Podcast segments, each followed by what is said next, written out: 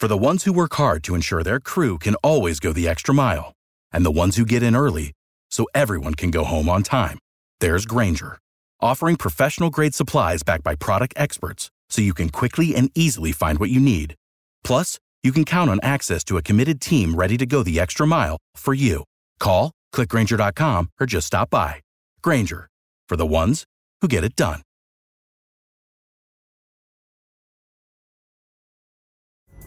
Pulling up to Mickey D's just for drinks? Oh, yeah, that's me. Nothing extra, just perfection and a straw. Coming in hot for the coldest cups on the block. Because there are drinks, then there are drinks from McDonald's. Mix things up with any size lemonade or sweet tea for $1.49. Perfect with our classic fries. Price and participation may vary, cannot be combined with any other offer. Ba da ba ba ba.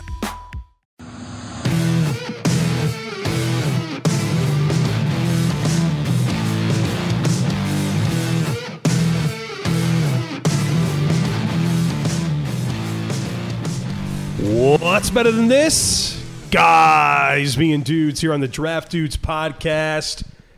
Joe Marino, Kyle Crabbs, Chris Schubert. Now, Chris Schubert's more of a referee today than a producer, but he'll wear two hats. It's time for Battle of the Boards 2022.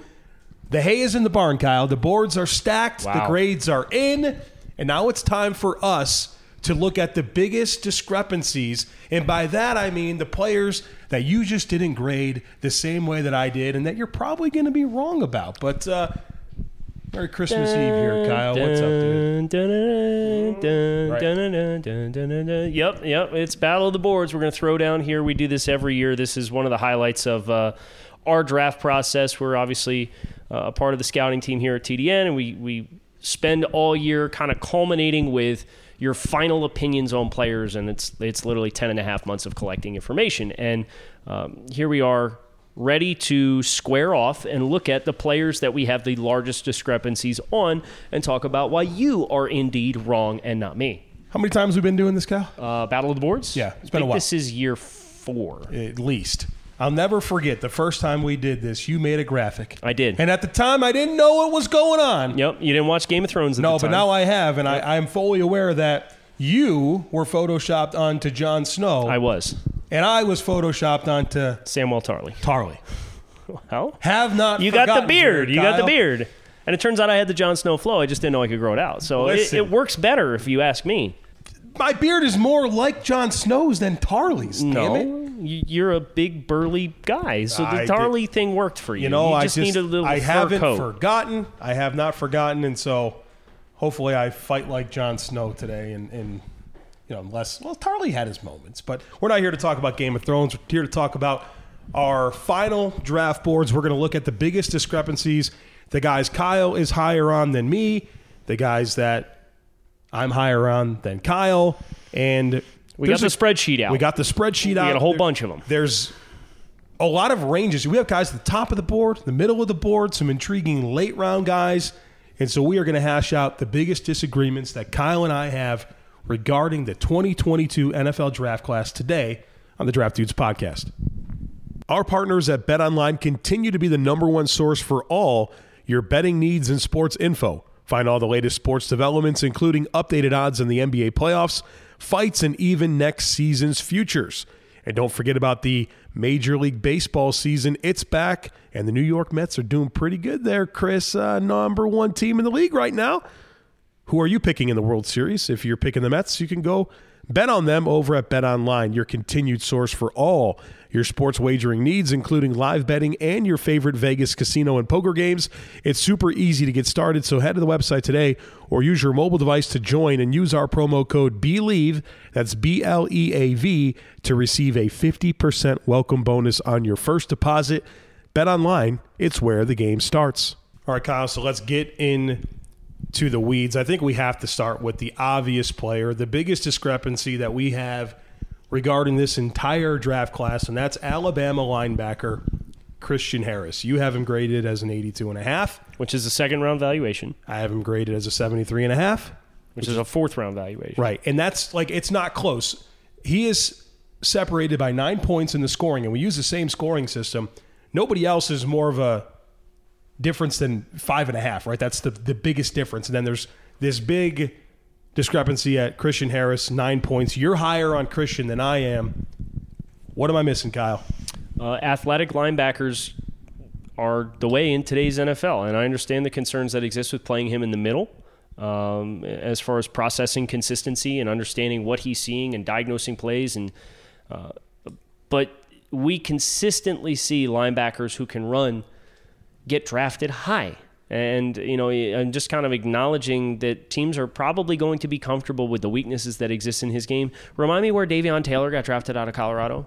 Yeah, I don't. I'm not debating that he's not going to be a top second, you know, second or third Right, round pick. He's- right. that's going to happen. But they get opportunities. How how many years has Alec Ogletree been a starting linebacker in the NFL? Mm-hmm. yeah. Right, and it's it's those case studies exist and they're productive players. They're just not necessarily three down studs that bring you coverage upside and pass rush upside. Although I do- think Christian Harris has all the athleticism in the world to continue to grow and so so I'm buying in on what he can become in addition to what his floor is something that I think is a starting player in the NFL.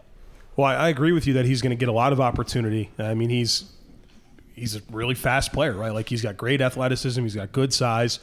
But when I watched him, I got I kind of got myself back into the place of watching Darron Lee at Ohio State, and I just felt like that's a guy. Oh, he's he can run and he can cover and he can play in space and he has all the athleticism in the world.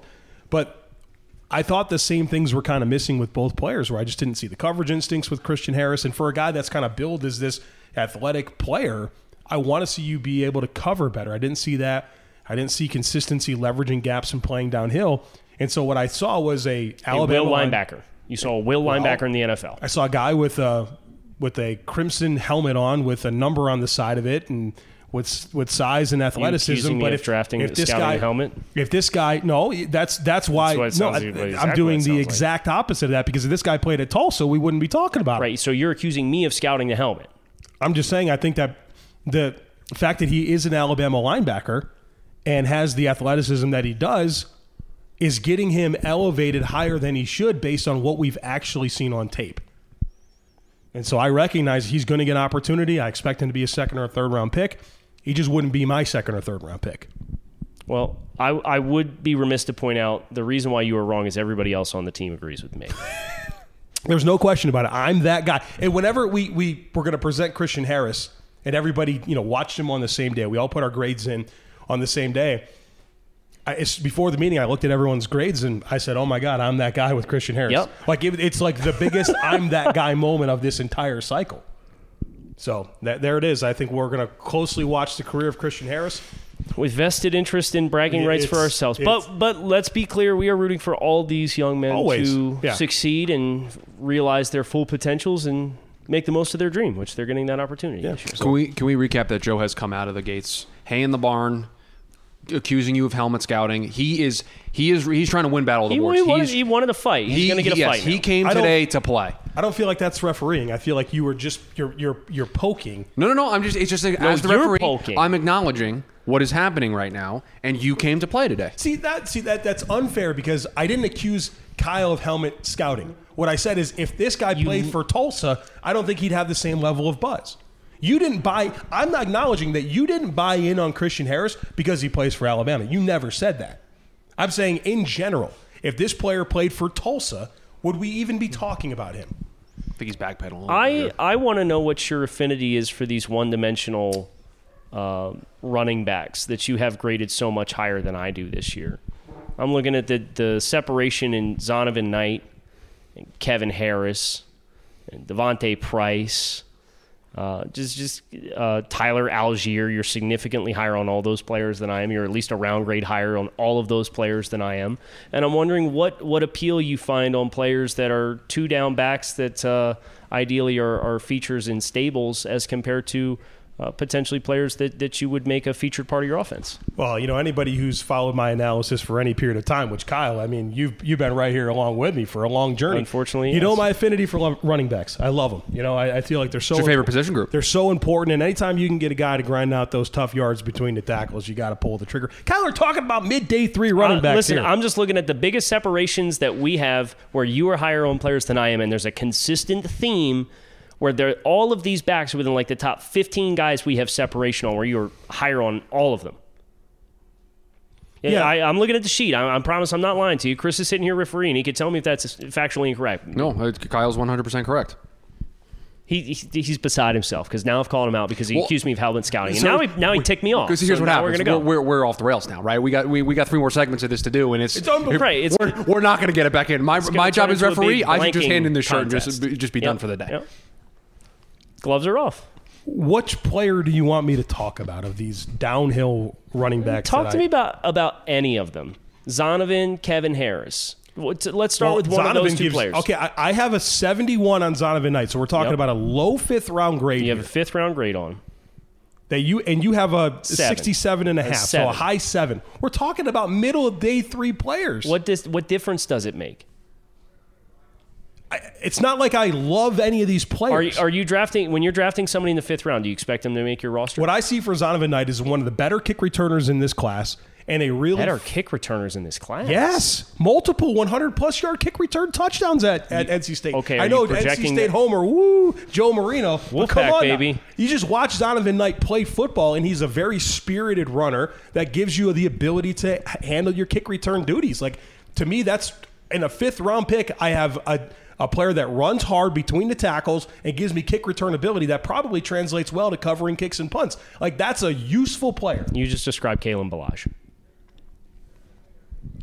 I think you're. ju- That's the vision concerns. I think as Zonovan Knight, Knight had Kalen Ballage's athleticism, we might be talking about a, a much higher rated player. You'd like to combine those two guys and see what you can get. I guess. Um, I, I don't know. It's just as I'm sitting down here looking at the, the sheet, that was the biggest, most prominent thing that, that popped to me because I wanted to, to come back with a counterpunch from what happened earlier. And you know, it's just what what about D'Vonte Price? I understand he ran well, right? He ran really well, but Another another guy that I have a, a late fifth round grade Joe, on. stop stop marginalizing the grade. I'm talking about the discrepancy in the grade. Three points. You have a six round grade on him. That's not the point. But I'm not going to sit here and act like I love D'Vonte Price when I have a low fifth round grade on him. Okay, well, I'm sorry. It's- That, I'm sorry that there's one grade that we gave an egregious separation to, and it was Christian Harris, and we already did it. We got to talk about what we're different on. Right, and I had I just feel like Tyler Smith, Ikem Ekwonu, those are like Travis Jones. I didn't want to lead with that. I know. Well, so this is gonna, the first conversation We're going to talk have. about these plotters that that D'Vonte Price, a player that You just called them plotters. You have them fifth round grades. right. I'm making fun of myself because it's it, we're talking about fifth round grades here, but Zon, uh, D'Vonte Price, a, a guy that I think has some untapped potential, has some breakaway speed for a, a back that has good size. So I, I mean, it's just kind of that. It's it's uh, again a path to being an RB three, helping on special teams, and I. I Sometimes I think about roster ability a lot with guys that I start to give those fifth and sixth round grades to, and if I see a path for roster ability, you know, then you're going to have a chance of being a fifth round grade for me. Oh, so let's let's dial back the hostility, right? And I do think there is a theme of all of these players that I think is an interesting layer. Would you agree that I probably penalized these guys more for vision than maybe you did? A million percent, because I'm not going to sit here and tell you that any of these guys have great vision. Okay. Because that th- that's probably the trait that I look at Zonovan, Kevin, D'Vonte, even Breece. We have a couple. We have three point Yeah. separation. I on would say Breece Kevin Harris has better vision. I would argue a little bit on Kevin Harris's vision. Okay, and that's fine. Uh, and then Tyler Allgeier is, is the next back down, and, and we have a two point separation on him. So, like all of those backs, that's kind of in this upper echelon of where the spreadsheet cuts off on the backs that we have this significant space between our grades. Um, the vast majority, all of them, except for for Kevin, who I just don't think necessarily has a dynamic athletic profile. No, there's no question. you wish he did because Um, yeah. Mm-hmm. I like the player. He, he competes in pass protection for sure. So, yeah, I think that, I think that's fair. So that that vision dynamic certainly seems like that that theme there.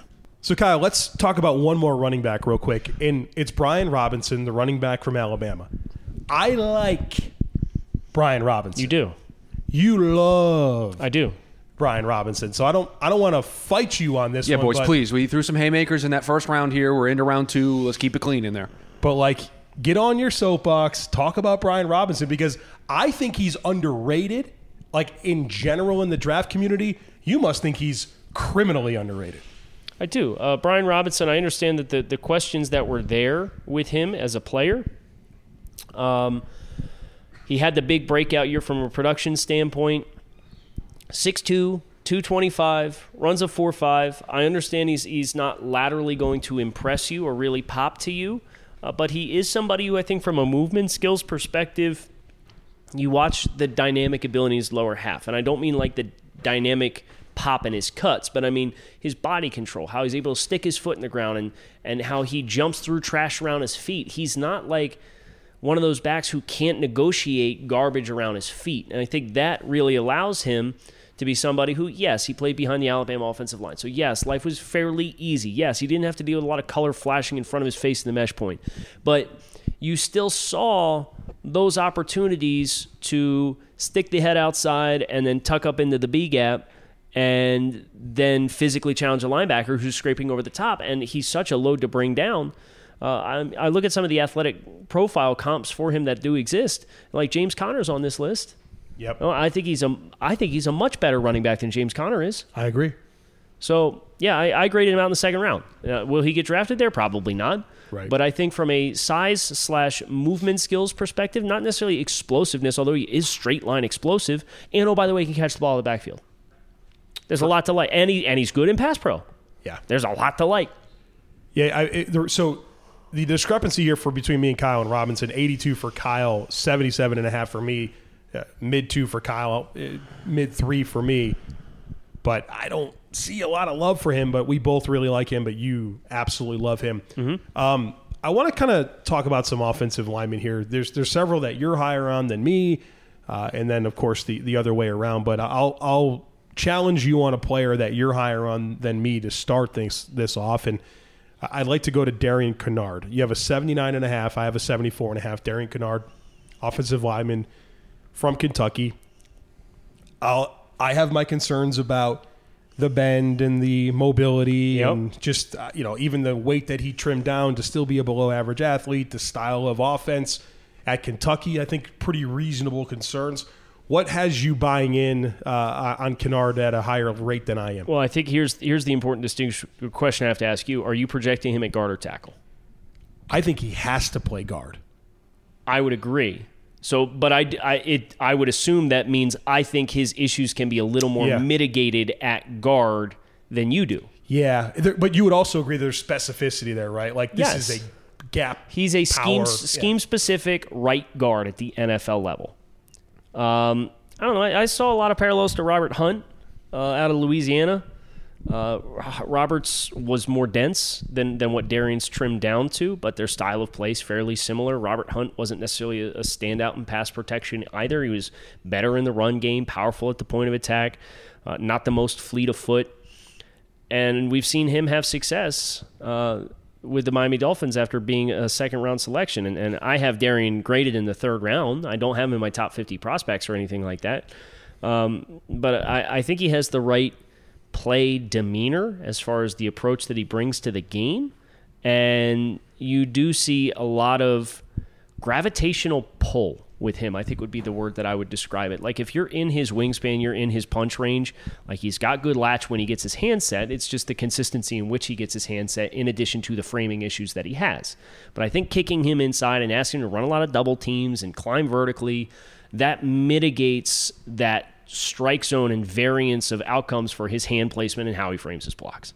Well, so I, it sounds like for you, it's okay. The right scheme with some with some coaching in a different position, you feel like there's there's There's enough here to be a, a viable starting guard at the NFL level. touche, touche.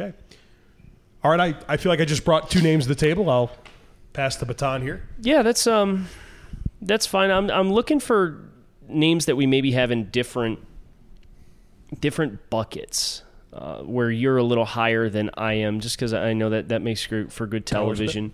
Um, sure, let's talk about Tyler Smith since we're talking about sloppy offensive linemen Yeah. who play all over the place. You know. uh, that, I guess that's what's fun, right? Is Yeah. is like we just had this dynamic back and forth about Darian Kinnard for all of his inconsistencies and the the warts in his game, and you go to the opposite end of the spectrum Yeah, and you have the exact same conversation where you are higher on a player than I am, where you have Tyler Smith as an 83 and a half, which is a, a mid to early second round valuation, right? 85 is your cutoff. 80 I'd pick him in the floor. first round. I'll go ahead and say it. I'd pick him in the first round. No. bottom Could- twenty five. could not be me. Look at that. I got we got staff members around the pod Just past- shaking their head they're in ru- disgust. They're, they're leaving the facility. Yeah, you- Ryan Fowler's out. Yeah, he's You- out. Yeah, that's he. Uh, he heard that take. He's like, I'm out of here. He knows he's supposed to be quiet on set. He has an audible reaction and leaves the house. Tyler Smith, I have a 79 on. I have third round, which I think is the perfect range to take a flyer on a player who has tremendous physical upside, but at the offensive line position is about as high variance of an outcome player as you can possibly get. Man, I'm not going to lie, or I'm not going to disagree with you. Sloppy. That's that's a word that certainly comes to mind when watching Tyler Smith. How many I mean, penalties last year? How many uh, how many holding 17 penalties last year? 18, man. This guy, this guy. Well, I think you said it best. You said that Tyler Smith has an uncanny ability to turn any rep into a holding penalty. Right? Just it's, it's unprecedented. There's no question. This guy needs major technical work. I think I've even said he's a technical nightmare in terms of You have that. That has been phrasing Right. you have used to describe. So I'm not I'm not I'm not hiding from any of the concerns that exist with Tyler Smith. Handwork and footwork are, are two things that are massive issues. But we're talking about one of the youngest players in this class, right? This is a young man, 20 years old, uh, great size in terms of height, weight, and length. Really good athlete, newer to the position, and to me, this screams just like developmental appeal. And I think that ceiling, right? If you buy into the ceiling when you consider the size, the athleticism, the power, right? He's got a ton of power and he's extremely tenacious. There's a mindset that he has that he just wants to embarrass people in front of their family, right? Put them on their back. So as much as he he could turn any block into a holding call or a pancake, right? He's he's just he's he's very high variance with that. But to me, I just kind of buy into this player and and believe that he can get coached up. I think he offers some positional flexibility. I think we both agree that his best course could be at guard, but there's nothing physically limiting him at tackle. It's just we feel like the developmental curve is even steeper there, right? And it's Yes. already pretty steep. So I, I'm not going to run from any of the concerns. It's just that I am really willing to buy in on what this player can become given his age and, and physical gifts. Okay, so how do you negotiate some of the historical track records for players like this and their outcomes, right? Because I think that that's a concern for me is there's been examples of these kinds of players, the um, Tytus Howards of the world, right? Which I think is the most recent example of somebody with this kind of improvement that's needed that's going to be potentially drafted in the 20s. So, where I guess I would ask you, how do you negotiate Tytus Howard? Like, what went wrong there? Who's played at tackle and he's played at guard um, and has not lived up to the expectations either way? Is that a issue with the Houston Texans and and obviously they're, they're an organization that's going through some changes right now, or how would you look at that perspective here? Well, I certainly didn't love Tyler or Tytus Howard. I, I might have had like a mid round grade on him. So I guess he's probably actually exceeded my expectations that he's like a regular starter that is somewhat passable. You know, I don't think he's a plus starter, but he's a passable starter to, you know, kind of get you through. Um, but I don't think you're talking about the same level of athlete or, or youth or size. Like I think they're very different in that in those components. And and to Tytus's credit, he's found a way to kind of like hold the starting job when he's been available to the Houston Texans. And so I, I think of of Tyler more in the. I know this is kind of an aggressive comparison, but like the Kelechi Osemele type, just gets after people type of player.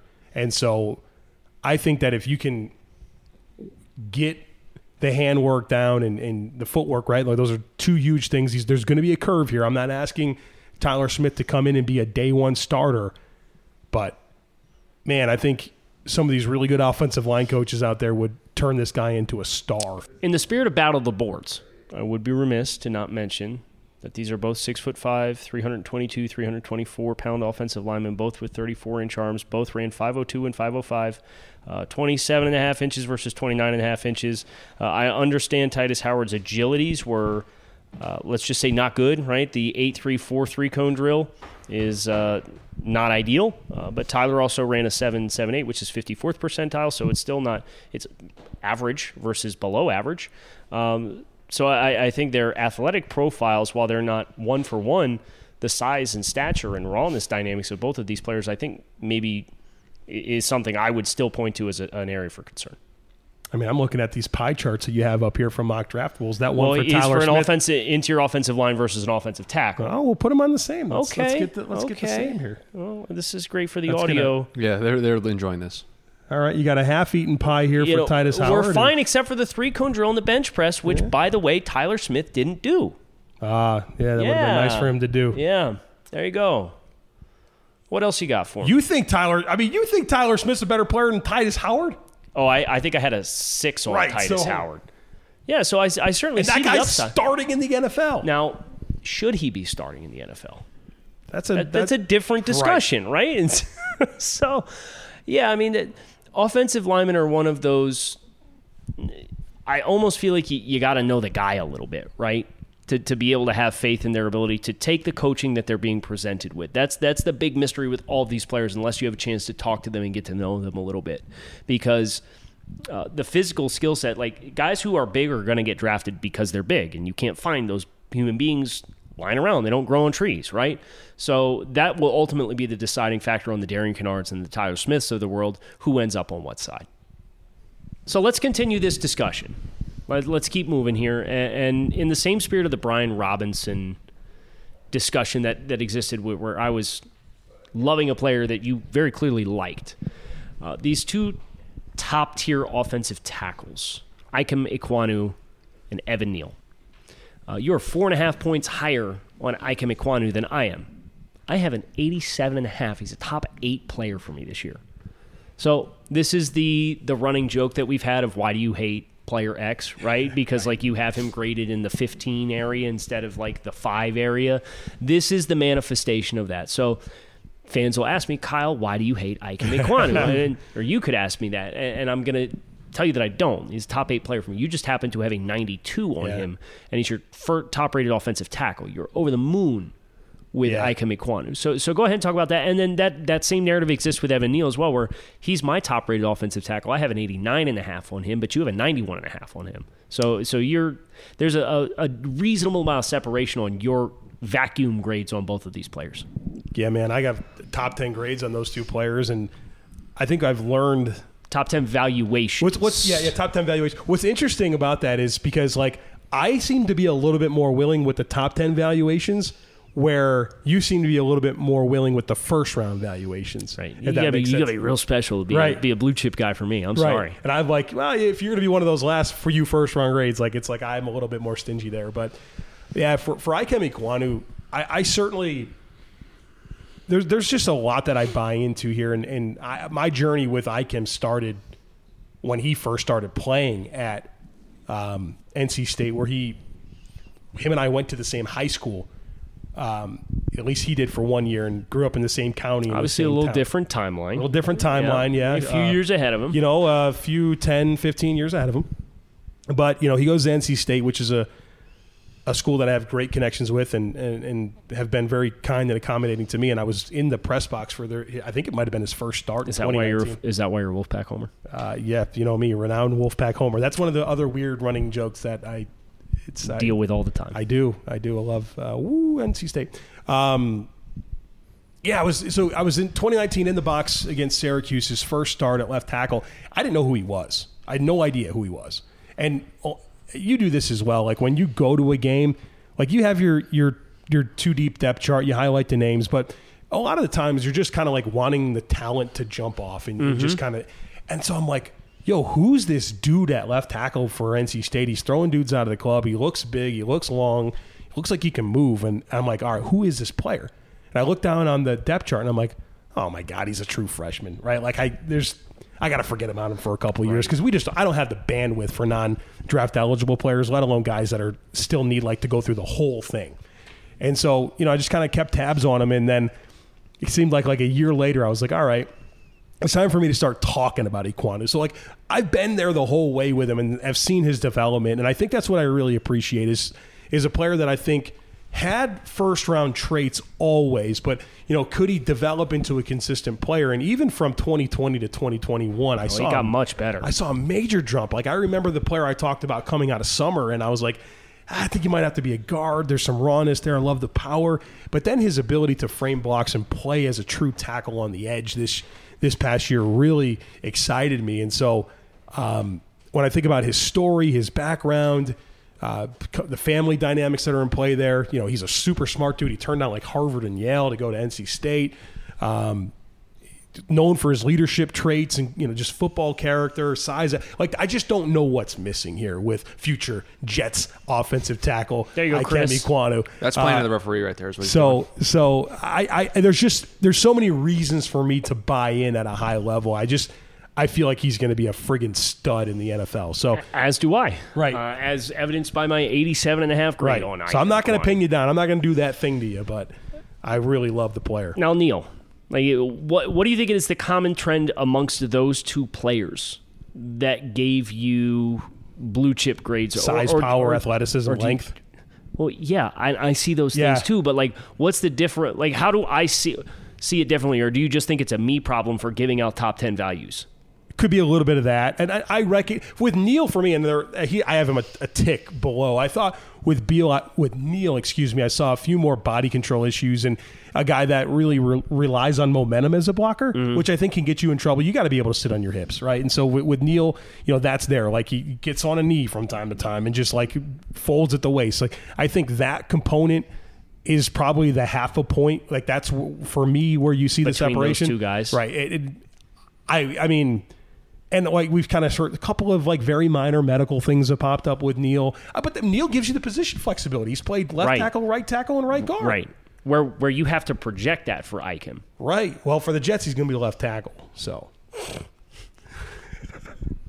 We're not doing this, boys. Yeah, so Chris doesn't want to jinx it because he's he's um he's very much hopeful for that to manifest itself, and we we've been talking it up, and and he just stiff arms and refuses it. Do you want to talk about uh, Nik Bonitto? yeah, I, I do because this is one that you're higher on than me. Uh, You have the numbers up. on Yeah, I got an 81 on him, so I got a low two on Okay. him. You got a 77, so you got a mid three Right. on him. So it's a four point separation, which is one of the 10 biggest discrepancies right. between our Saw this class pretty similar, right? Yeah, uh, this is not as egregious. There's there's less major outliers this year than there there have been in years past. I, I would also be remiss to to mention since we're talking about kind of undersized tweener pass rushers. Uh, I also am thriving in the pro David Anenih uh, cam. You had to do it, didn't you? I, You I'm just looking at it. these names sitting right the next to We each were in such a good spot No, there. he's, he's coming back. such a good spot. No, no, no, no, no, no, no, no, no, No, no. it's it's funny. It's legitimately Right, funny. because Joe's like, man, anybody seen this in any kid? Like, I think he can play. And then uh, we're, we're in season, so we don't have time to like go look at each other's regions. We're all in the weeds, and, and then we find out Anenih's going to the Shrine Bowl, and it's like, great. I thought he was gonna steal the He's going to be one of the best players here this week, and we're out there for three days. Didn't pop once. David Anenih was not apparent to us at any point in any practice, and then he didn't get didn't, did not get a combine invite, and just like, well, it was fun while it ra- lasted. And then I watched David Anenih on tape, and I said, "You were right the whole time." And so I just thought it was funny seeing that name right. in the same bucket of like guys were f- more than four points or, or four and a half points separated on. That I've got a I've got a fourth round grade on Anenih and I've got a second round grade on Bonitto as two guys who are kind of su- cut from the same cloth, right? I certainly think Bonitto's a much more dynamic athlete, Yeah. and that's probably the separator on why there's buzz for one in any capacity versus not having buzz for the other one. Um, but but I, I look at Nik Bonitto, and I understand Oklahoma's a non-traditional defense, and they ask you to do a lot playing in the Big 12 that requires playing in space, and that might not be immediately translatable. But you see him bend the edge. I think his first step explosiveness is really, really good. But I, I appreciate the fact that we got to see him on the second level. I'm not gonna sit here and call him a Mike linebacker. I'm not gonna say yeah he's gonna play Sam at the NFL. But the fact that like they did some really nice QB contained stuff with Nik Bonitto, where I think it allows you to weaponize his athleticism in more cases than just third and eight plus. And that was what, for me, gave me the enthusiasm to say, okay, like, yeah, I think this guy in the right environment can be a Haason Reddick type player. And that's kind of what my, my hope is for Nik Bonitto at the next level. Yeah, I definitely recognize like the speed off the edge, the motor.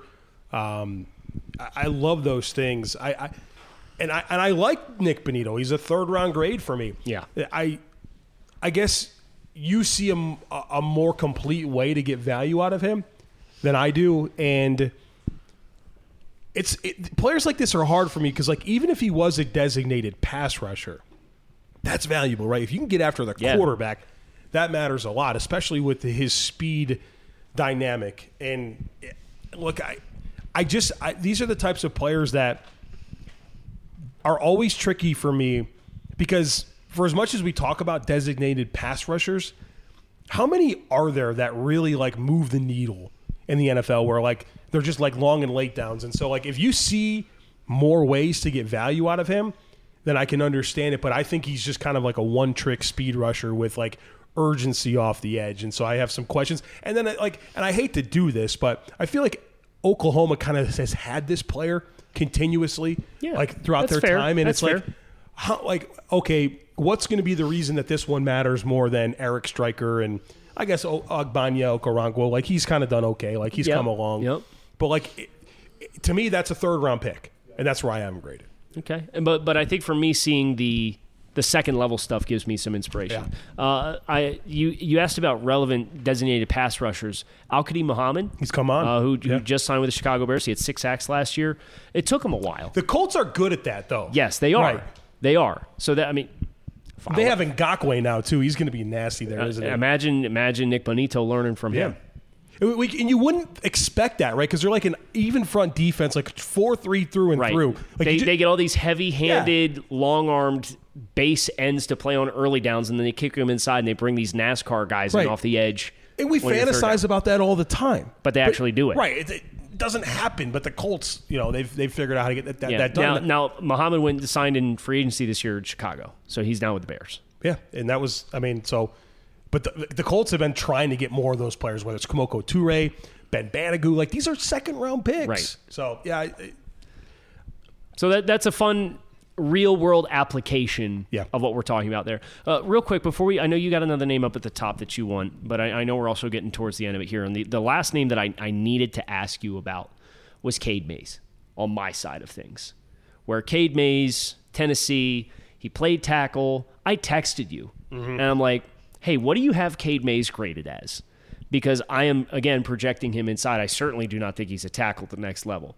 Big time recruit, right? Uh, I had the, the star, yeah. transfer from Georgia to Tennessee. it's weird situation there. Uh, Yes, uh, awkward situation, but I see just the movements, and he was really good inside at the Senior Bowl too. I landed on a 74 with him, but you've been a part of his scouting process for Forever. longer, Forever. because you know you, you've he's, Tennessee's always been you, right? So Right. that's always been the radar. So you, you came in with a low five, and I've got as almost as high of a four as I can give. I think this is a starting caliber player. I wanted to ask you about him. I think he's got the traits to be a starter. There's no question about it. And I think he's played all five spots, like legitimately has time spent at every spot on the offensive line. I think he's a right guard. Uh, Would you agree there? Do you- Yes. Yeah. Like I, Yes. And some of the times, like the tackle reps are kind of rough, where I just don't think Oh, he I, he, well. he does and- not frame well in space at all So outside. I think settling in at guard is going to be good for him. I, I think he's got good power. Like there's no question there.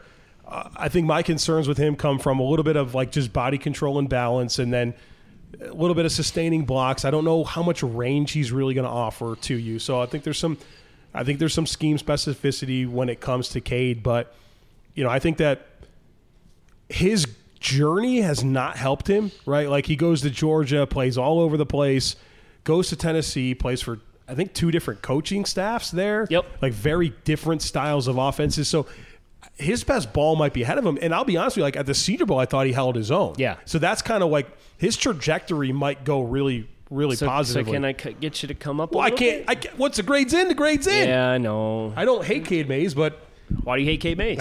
Here, here we are. Um, so yeah, he's he's a likable player that I'm not going to fight you. I'm just I'm, uh, the gloves are off for for Cade because I see the path there and I see his trajectory and the I I wonder sometimes like with players that are so versatile, it's almost like the biggest reason they don't get on the field because they're so value as valuable as a backup. Like you never see Oh, them. I, and, and please don't cross train guys like that, right? Just let them land in a spot, let them master one spot, and go from there. Kyle, I want to squeeze one more player in here. Travis Jones, defensive tackle from UConn. I have an 83 and a half, which is a fairly high second round grade. You have a high three at 79 and a half. I love the players' height, weight, speed, explosiveness. you know, made a lot of plays at UConn in a really tough situation as a odd front nose tackle with no good players around him. Thought he was dominant at the Senior Bowl. I'm in on Travis Jones. You're not quite as in. I'm what, in, what's missing? just not in, in, Right, in, right, right. right. Uh, the best version of Travis Jones, like what? What's the ceiling? That's my that's my question relative to his usage and your expectation. I understand he has more upside on third downs than your typical nose, right? I, I can certainly identify that and understand that, but I'm just not sure where the ceiling is for usage and how many teams would use him to get Yeah. him there. Yeah, he won't be for everybody, but his Mockdraftable's comps, right at the top here. Jets legend Muhammad Wilkerson, Okay. Bilal Nichols, Okay, which is a fine player, but not a high ceiling player. Marcell Dareus. Before don't don't pre, don't pre, skip over DeAndre Coleman. I see his name there on the You know, list. DeAndre Coleman played in the NFL longer than he should have. Credit to him. Marcell Dareus, pre-contract extension. Marcell Dareus, really good football player. You know, some some not so great James names. Lee, Khalil Mitchell, say their names. Leonard Williams, Yep, William Joseph, yep. Eddie Goldman. And I like Eddie Goldman a lot. But Lot what is names but there. what is Eddie Goldman's ceiling as a player? That's my concern. See, I buy into the pass rush ability from Travis Jones. Rightfully so. That's what I really like. I mean, we him. got to see him in a great environment on one on ones, Right. kicking the tar out of every offensive lineman across from him at the Senior Bowl. So I get it, but I also understand the context of he's going against centers a lot of the time and, and guards, right? In an isolated one on one environment that has naturally built in advantages to the defensive player. and was beating three guys routinely at UConn. At UConn. I know, but three. Who, who are the who are the great teams would that you UConn rather have year? one good Who offensive lineman teams- or three that you have to Who beat? were the great teams that that they played at UConn this Yeah, past year? I'm not going to fight you. The competition wasn't there, but it was there at the Senior Bowl, and, he dominated. And by the way, Eddie Goldman has played six years in the NFL, has 13 sacks. That's all I'm saying. That's all. Give me the I'm over saying. on Travis Jones. Great. Well, give us the over on the NFL draft being really, really good time because uh, it is here. We are super excited for the opportunity to bring you all of our coverage over the Draft Network. We hope you will join us. I am Kyle Crabbs with Chris Schubert, with Joe Marino. We hope you have enjoyed this ride to the 2022 NFL Draft. Now, enjoy this ride of the 2022 NFL Draft along with us as well. Thanks for listening. We'll talk to you guys again next time. For the ones who work hard to ensure their crew can always go the extra mile, and the ones who get in early so everyone can go home on time, there's Grainger, offering professional grade supplies backed by product experts so you can quickly and easily find what you need. Plus, you can count on access to a committed team ready to go the extra mile for you. Call, clickgrainger.com, or just stop by. Grainger, for the ones who get it done.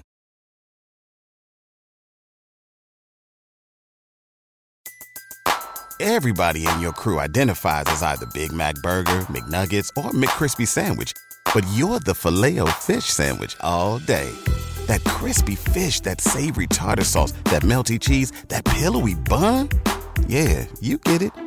Every time. And if you love the filet of fish, right now you can catch two of the classics you love for just $6. Limited time only. Price and participation may vary. Cannot be combined with any other offer. Single item at regular price. Ba-da-ba-ba-ba.